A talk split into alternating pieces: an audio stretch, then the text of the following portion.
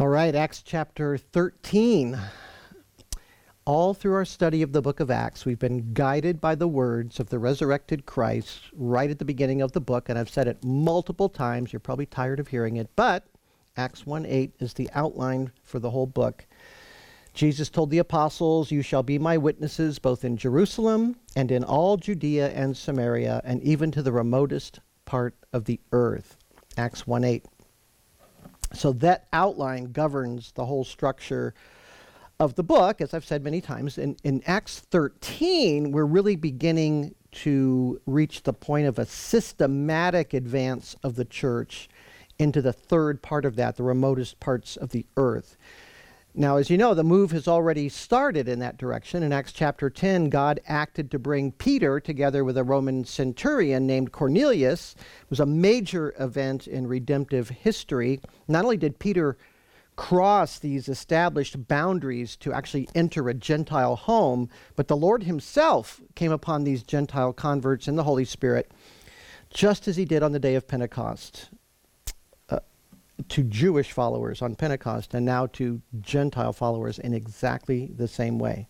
In Acts chapter 11, the very skeptical Jerusalem church, when they heard about that from Peter, um, they were persuaded by him that the, the, the facts of the case did in fact show that God accepted Gentiles upon the profession of their faith without any other converting to Judaism or anything like that. They were welcome. And at the end of chapter 11, we were told about the success of the church in winning Gentiles to Jesus in a major city of the Roman Empire, Antioch. Chapter 11, verse 20, it says, There were some men of Cyrus, Cyprus and Cyrene who came to Antioch and began speaking to the Greeks also, preaching the Lord Jesus. And the hand of the Lord was with them, and a large number who believed turned to the Lord.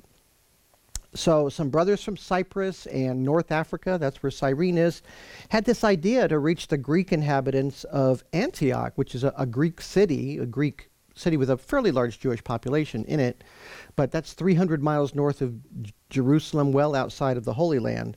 And we pointed out at that time that Antioch would become the second most important city in early Christianity after Jerusalem. So, uh, in fact, the text also said there that Christ- the, the believers were first called Christians there. So that's kind of one of those interesting things. Now, in chapter 13, we're going to see how the Christians in Antioch began the first formal strategic missionary effort to reach the Gentiles in other parts of the empire with the good news of Jesus Christ. So, just like God had to bring Peter and Cornelius together by giving each of them a vision, so God speaks to, uh, prophetically speaks to, the church leaders in Antioch to get this mission started. So, Acts 13 begins by introducing us to the leadership team. So, let's look at verse 1. Now, there were at Antioch in the church that was there prophets and teachers, and then it lists them Barnabas and Simeon, who was called Niger, Lucius of Cyrene, and Manaen, who had been brought up with Herod the Tetrarch, and Saul. So five men are mentioned. These are the teachers and prophets in the church at Antioch. What is a prophet? A prophet is a recipient of divine revelation. God speaks to prophets. They have a special gift, and God infallibly communicates to them. So he can inform them of the future, like he did with Agabus, we saw earlier in the book of Acts. Acts chapter 11, verse 28, or um, he can give divine direction for what people should do. Again, infallibly, God's own word through a prophet. And that's what's happening here. Luke mentions prophets because the church is going to receive a word of the Lord through a prophet in our text today. So let's uh, first look at this leadership team. Let's back up a little bit and talk about the teachers and the prophets. It doesn't say who was a teacher and who was a prophet. I mean, obviously, Paul being an apostle, had a prophetic gift as well. But Barnabas is the first mentioned. We know him. He's a native of Cyprus. So that's where they're going to go. His gift is encouragement. We've talked about that. He's the one that brought Saul to the leadership of the church in Jerusalem when nobody would talk to Saul when he first came to Jerusalem. Nobody wanted anything to do with him because he was he was the grand inquisitor. He was the persecutor of the church, and uh, nobody would deal with him. But Barnabas, always looking on the positive side and being an encourager, brings him to them and they become close and uh, he's welcome in there. We also last week talked about how, how perfect Barnabas was with his background and both his personality and gifts to go to the church in Antioch. So the Jerusalem church sent him there to examine the thing, and he stayed. He ended up staying there. Simeon, number two, they called him Niger.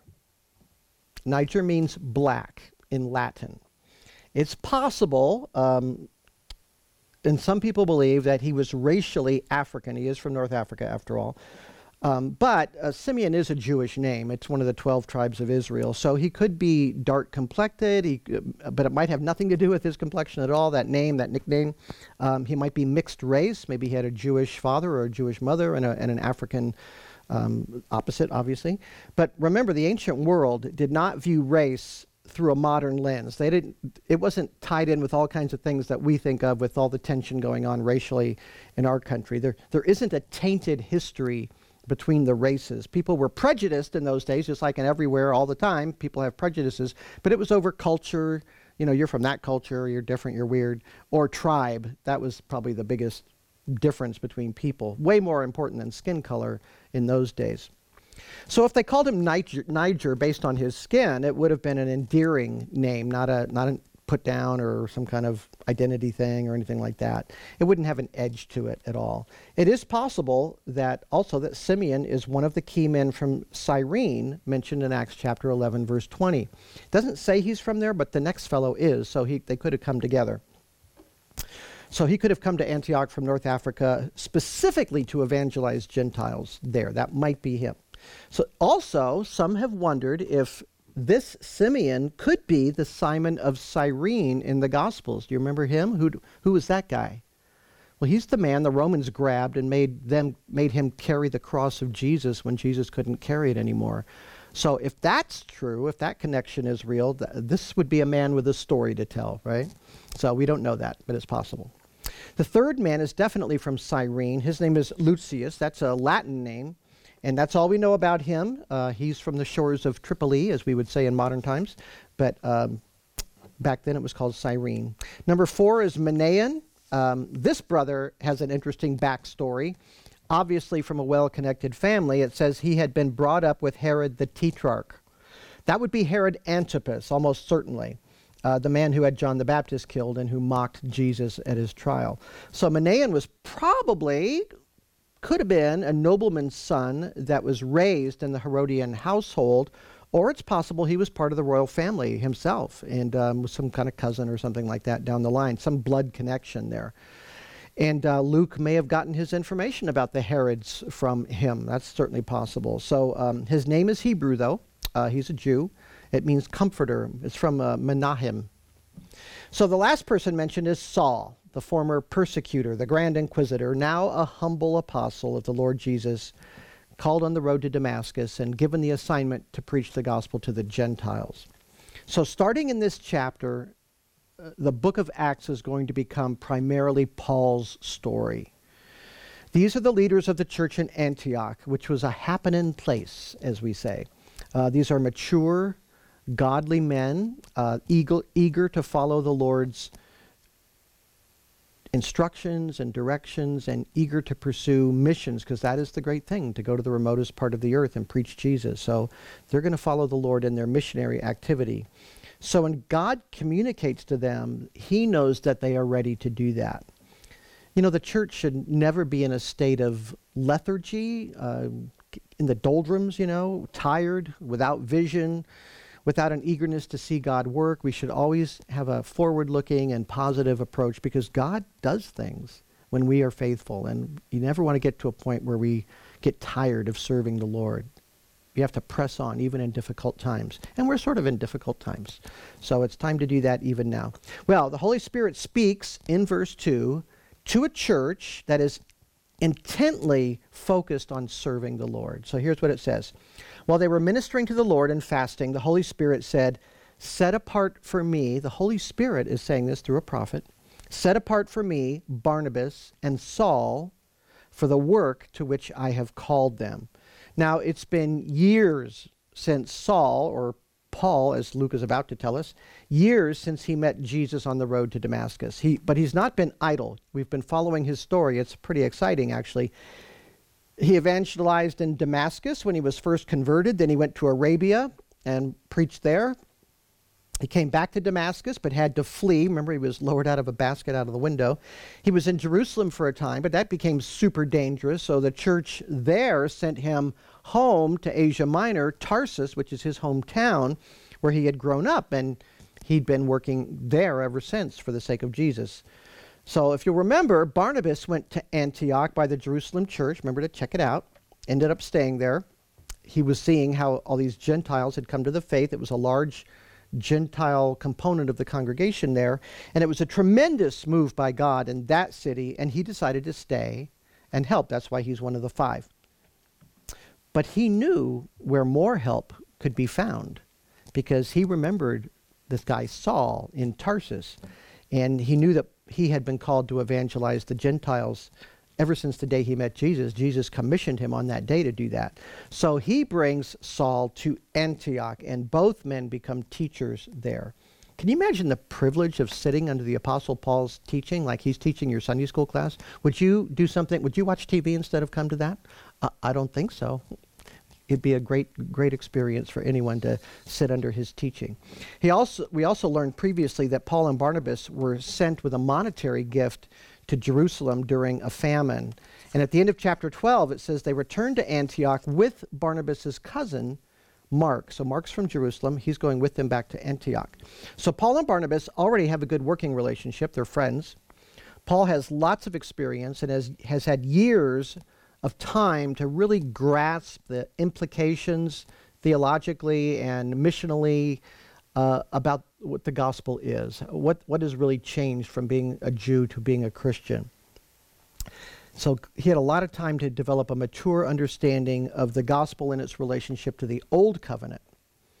So, as a f- former Pharisee, he would be the man most able to really understand the intricacies of Jewish theology. And then, as an apostle, with re- receiving the revelation from Jesus, he would be the most able to develop a, a theology a Christian theology as well. So he's perfect. So he's ready to share all that that he's learned with the world. So the timing is God, set apart for me, Barnabas and Saul, for the work for which I have called them, says the Holy Spirit.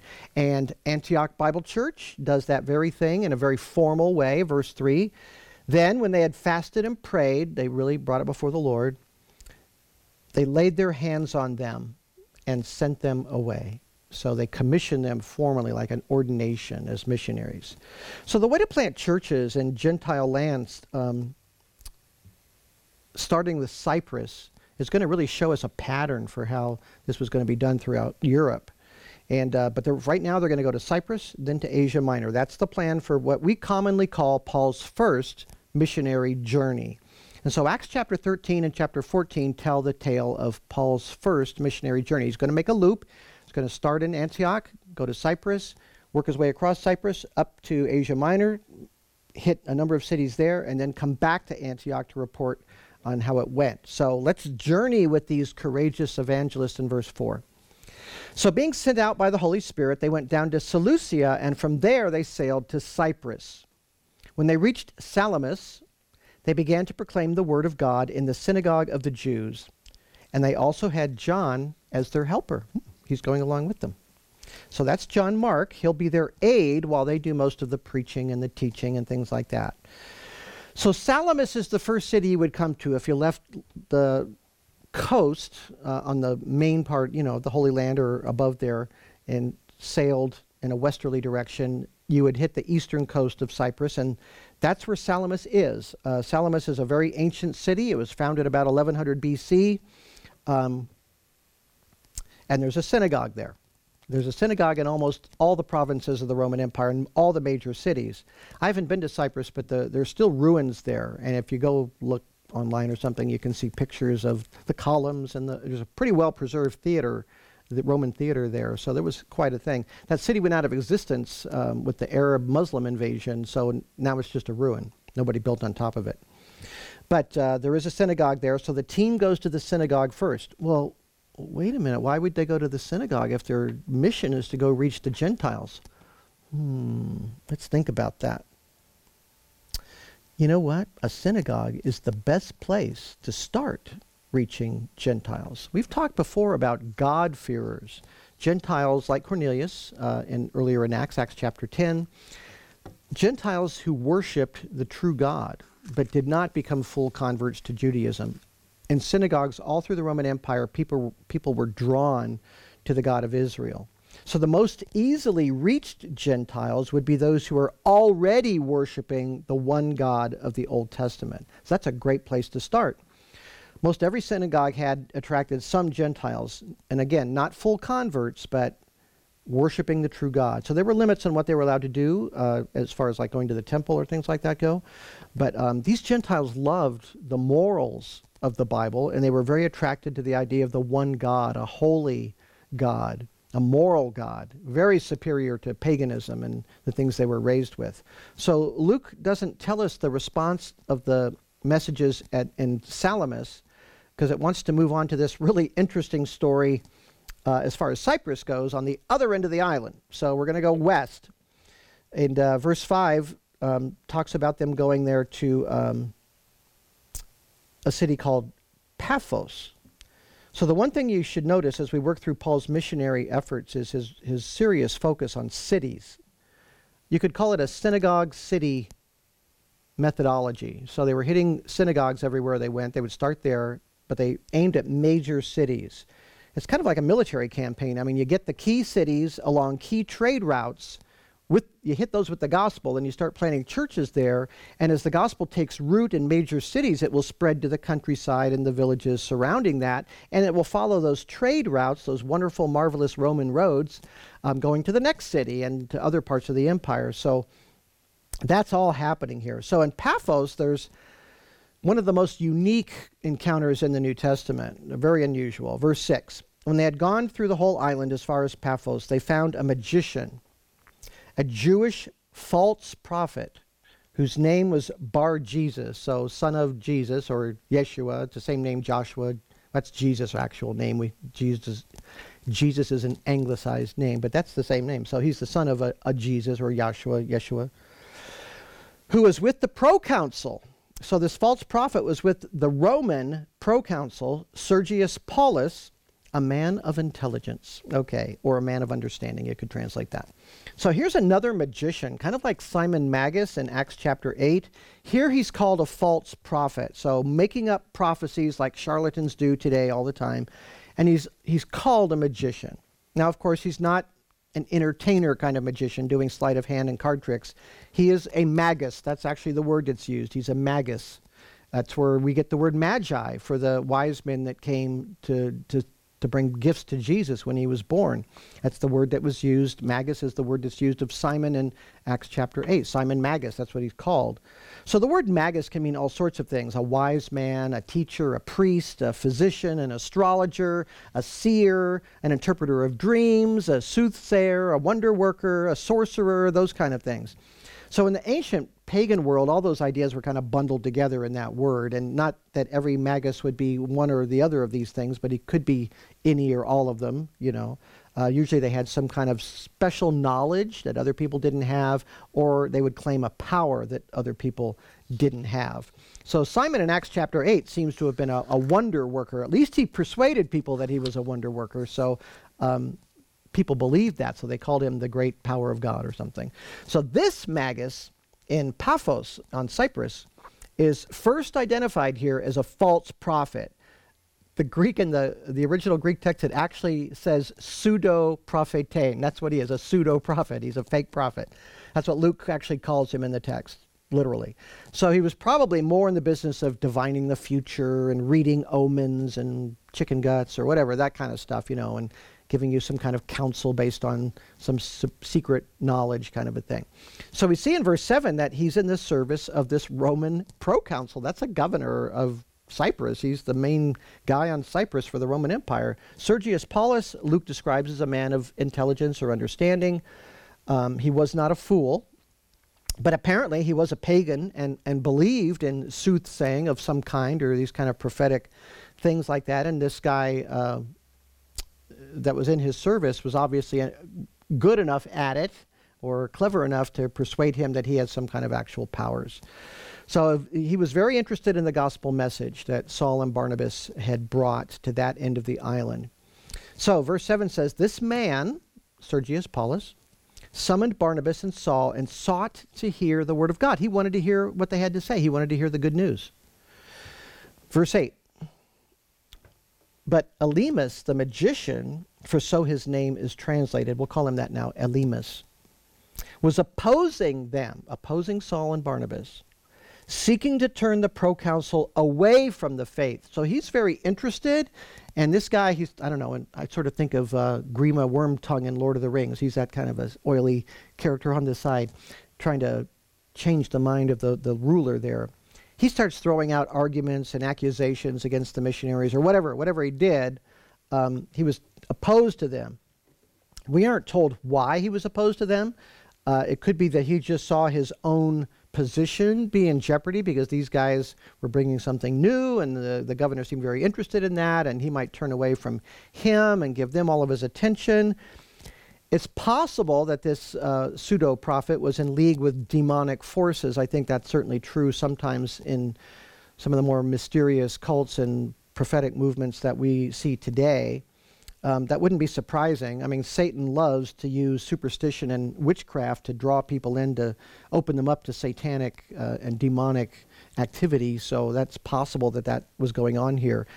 Demons, as we know from the Gospels, don't like it when Jesus shows up. So maybe that's why he's flipping out. Maybe he's got a demon. But we don't see Paul deal with any spirits here, casting out anything or anything like that. So that might not be the case. He might just be a, a total phony baloney guy and uh, he's worried about himself. That could be all of it. But um, he is becoming a problem. Apparently, he was being really annoying when Paul and Barnabas were sharing about Jesus with Sergius Paulus. Maybe Elymas wouldn't shut up. I don't know what was going on, or he wouldn't let them finish a sentence or a thought, or uh, without muttering or, or raving or trying to intervene and interject his own thoughts or something like that. But Saul has kind of had enough. So, um, and this is the verse where Luke takes the name Saul and lets you know that he's also called Paul. And then for the rest of the book, he's going to be basically Paul. But um, that's right there in verse 9. So, Paul's kind of had enough, but Saul, who's also known as Paul, verse 9, filled with the Holy Spirit, fixed his gaze on him, on Elymas, and said, You who are full of deceit and fraud, you son of the devil, you enemy of all righteousness, you will not cease to make crooked the ways of the Lord.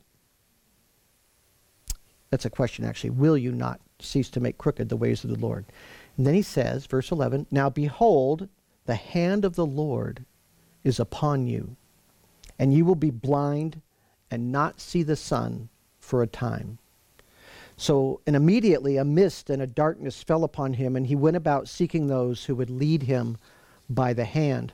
Now, that's kind of interesting because that happened to Saul too. Remember, Jesus blinded him for a few days. So, this guy gets blinded. Yikes. That's a really unusual miracle. You just don't see anything related to apostolic activity bringing that kind of judgment on somebody in a really dramatic way like that. They don't do that. Um, they heal. They don't blast or curse or anything like that. And technically, this might not be a curse, um, but things like this just don't happen in the New Testament. Jesus cursed a tree, but um, hurting people, even temporarily like this, or that's pretty unusual. The only other case I can think of is Ananias and Sapphira in Acts chapter 5, where they dropped dead for lying to the Holy Spirit. And on that day, Peter was just announcing what was going what God was going to do because of their activity. And Paul's actually doing that here too. It doesn't say he cursed him directly, but it, he, he tells him what the Lord is going to do. The hand of the Lord is upon you, and this is going to happen because you've been such a jerk today. That kind of thing. So, more important to me are the words of Paul that says, You are full of deceit and fraud, you son of the devil, you enemy of all righteousness. That's pretty strong language. And you know what? Sometimes there's a place for language like that, stronger language. There's a time and a place to call out charlatans and deceivers. Generally, when dealing with opponents of Christianity or opponents of our faith or people that are against us, we're called upon to be gentle. That's the norm. That's what we should usually be. 1 Timothy chapter 2 verse 25 it says the Lord's bondservant must not be quarrelsome, but be kind to all, able to teach, patient when wronged, with gentleness correcting those who are in opposition, if perhaps God may grant them repentance, leading to the knowledge of the truth. There's, there's a lot of niceness there in that description of how we're supposed to be. That's the norm, but there are times when son of the devil and enemy of all righteousness really needs to be called out, uh, directly called out. And that calls for wise discernment on our parts. Our general demeanor, our, our heart should be one of gentleness, but sometimes things need to be called out for what they actually are. There's not many times when gentleness is not the thing called for, but sometimes there's, sometimes it's appropriate to blast people who disagree or oppose the faith. Um, but if you think that's always the time to do that, it's always right to blast people, you're probably wrong because gentleness is what we're told to be. Uh, so don't be like that. Don't be a, a blaster of people and, oh, you w- evil villain, yelling at people and that kind of stuff. Uh, don't be like that. Don't always be ready to slam people, especially in lesser things. But uh, while gentleness needs to be the main characteristic, this was kind of a serious situation, so it called for something stronger. And by serious, I mean a man's soul was in jeopardy. Sergius Paulus wanted to hear. Elymas was interfering with him hearing, so Paul calls him out. So I'm pretty comfortable calling false teachers and false prophets charlatans, which is a kind of a strong thing to say, but I'm comfortable doing that when it's obvious that that's what they are because they lead people away from the real Jesus. That's serious. That is serious. They misrepresent God for gain, for either influence or power over people or money or all of that. Now, that's a bad thing. They're, they're, making, they're making crooked the straight ways of the Lord, and that's bad. They're, they're wolves who are preying, P R E Y I N G, on people instead of praying, P R A Y I N G, for them, right? So the whole point about wolves is that they want respect, they want these titles given to them, um, but they don't belong to them. So this situation before the proconsul is very serious. He's a he's a, a true seeker after the truth. He wanted to hear. His soul was in jeopardy. So Elymas needed to be silenced for a little bit. Notice, too, he was not permanently blinded. Um, this was a temporary situation, but it did definitely impress the proconsul. Uh, he had some trust in these magical arts of Elymas, but these Jesus men seem to have a lot more power, a lot greater power that he could not undo. So, verse 12 then the proconsul believed when he saw what had happened, being amazed at the teaching of the Lord. That's an interesting expression because there was an act, but he was amazed at the teaching of the Lord. So it was the whole event and what they were saying included that impressed him. And it says he believed. And history tells us that the church grew very strong in Cyprus. Uh, it makes sense. God did something that won the proconsul's loyalty, so he would be there to, as long as he was ruling there. He'd be there to defend the church or protect it, at least while he was in charge. So, now I want to back up a bit and talk more about those words of Paul to Elymas, where he says, You are full of all deceit and fraud, you son of the devil, you enemy of all righteousness. Again, very strong language there. What makes a person a son of the devil? It's not so much that he practices magic, though that's evil. It, it's really that he promotes lies. That's the main thing here. He believes lies and tells lies, things that are not true. He makes crooked what is straight. That's what Paul says. Jesus was very clear and forthcoming to those in the leadership at his time that wanted him dead. If you remember John chapter 8, listen to the Lord's words there in John 8:37. And this discussion is all about fathers so Jesus said, I know that you are Abraham's descendants, yet you seek to kill me because my word has no place in you. I speak the things which I have seen with my father, therefore you also do the things which you have heard from your father. They answered and said to him, Abraham is our father.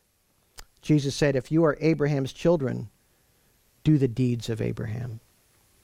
But as it is, you are seeking to kill me, a man who has told you the truth. which I heard from God. This Abraham did not do. You are doing the deeds of your father. They said to him, We're not born of fornication. Maybe that's a cut at Jesus there, thinking Mary wasn't married when you, she was pregnant. You, we were not born of fornication. We have one Father, God. Jesus said to them, If God were your Father, you would love me. For I proceeded forth and have come from God. For I have not even come on my own initiative, but he sent me. Why do you not understand what I am saying? It is because you cannot hear my word. You are of your father, the devil, and you want to do the desires of your father. He was a murderer from the beginning and does not stand in the truth because there's no truth in him. Whenever he speaks a lie, he speaks from his own nature, for he is a liar and the father of lies. There is so much there in that passage. You should go back and really think it through. That's Satan's primary thing is that he's a liar. His very nature, Jesus says, is to, to lie and to promulgate lies. That's what he does. And humanity, because we are fallen creatures, we are eager recipients of these lies. He's good at lying, and we are prone to believe his lies. We accept them, and we often pass them on to other people. And that way, human beings are his children, the children of the devil. I've been reading um, a new book by David Powlison. He's one of my favorite kind of counselor Christian guys. But it's a little book called Safe and Sound, and it's on spiritual warfare. And he says this reflecting on, on Jesus' words in John chapter 8. This passage, he says, encapsulates the core aspects of Satan's identity and purposes and works and motivations and intentions. Satan is intentionally evil and he is up to no good. He has desires that he wants us to follow. He is a father and he raises children. He disciples his children in evil. And that's why the world is the way it is. Satan raises children, spiritual children. But my main point is that we're not just talking about leaders or people who claim special powers or people of influence. Something else that Powlison says is really helpful here. He says the devil, quote, does not only appear when something unusually strange is going on. The real devil is utterly normal, and his role is fully integrated into daily life. Mundane evil is the devil's business. That's something to not forget. So listen, we are sinners without a devil. If the devil weren't here, we'd be sinning anyway. We're surrounded by sinners, so we're all in this together and we encourage each other in sin. That's how human beings are. But the devil provides the lies for us. He tells us lies about what will make us happy or that our happiness is more important than even God. Most people think their personal happiness is more important than God. A lot of Christians in their heart think that way too sometimes. That's really dangerous. If you believe that some, some kick or some pleasure of this world is more important than being loyal to God, then you're a fool. And you believe lies, and you are making crooked the straight ways. Humans were designed by God, made by God to delight in Him. We're supposed to delight in God. And by extension, we're to delight in all that is good and right and true as God defines those things. The lie is that if there is a God, He was made for us. He's about us, and we're the center of everything. The lie is that we are in charge of ourselves and we get to choose and determine what's right and wrong. So we won't sacrifice anything for him or give up anything for him, but he'd better provide for us. That's, that's the religion of most people. The lie is we decide what's right and wrong, not God. The lie is God is not important enough for us to honor and serve him. The lie is that we should have all the delights this world has to offer because we're missing out if we say no to the world. That's a lie. There are thousands of lies out there that Satan has created for us. And every person is tempted to believe some of them.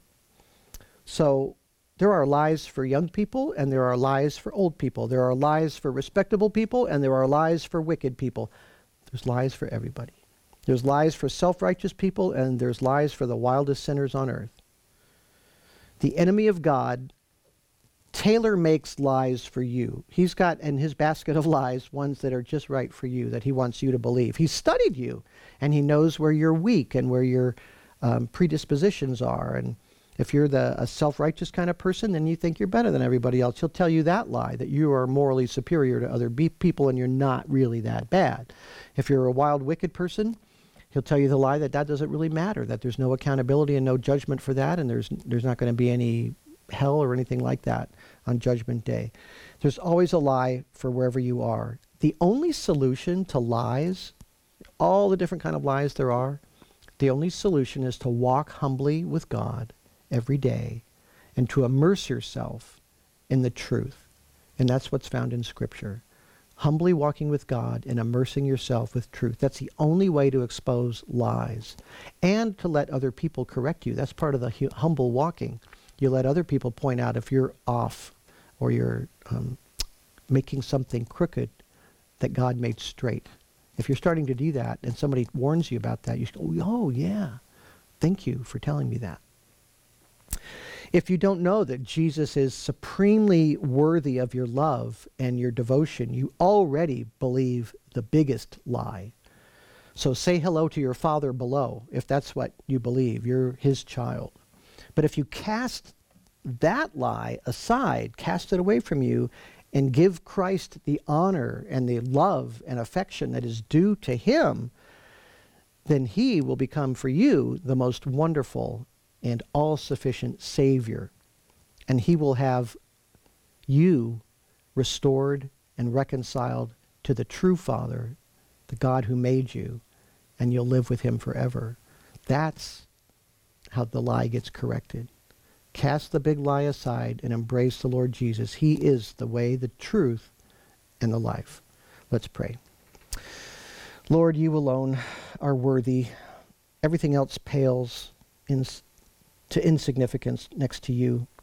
Keep us on the straight path, the, the way of truth. Enlighten us by the Holy Spirit. Open our minds and our hearts to what is true and right, and help us to love those things so that other things look ugly to us and distasteful to us. Don't let us be deceived, we pray in Christ's name. Amen. All right. Next week, the missionaries are going to hit into Asia Minor. That's where we'll be.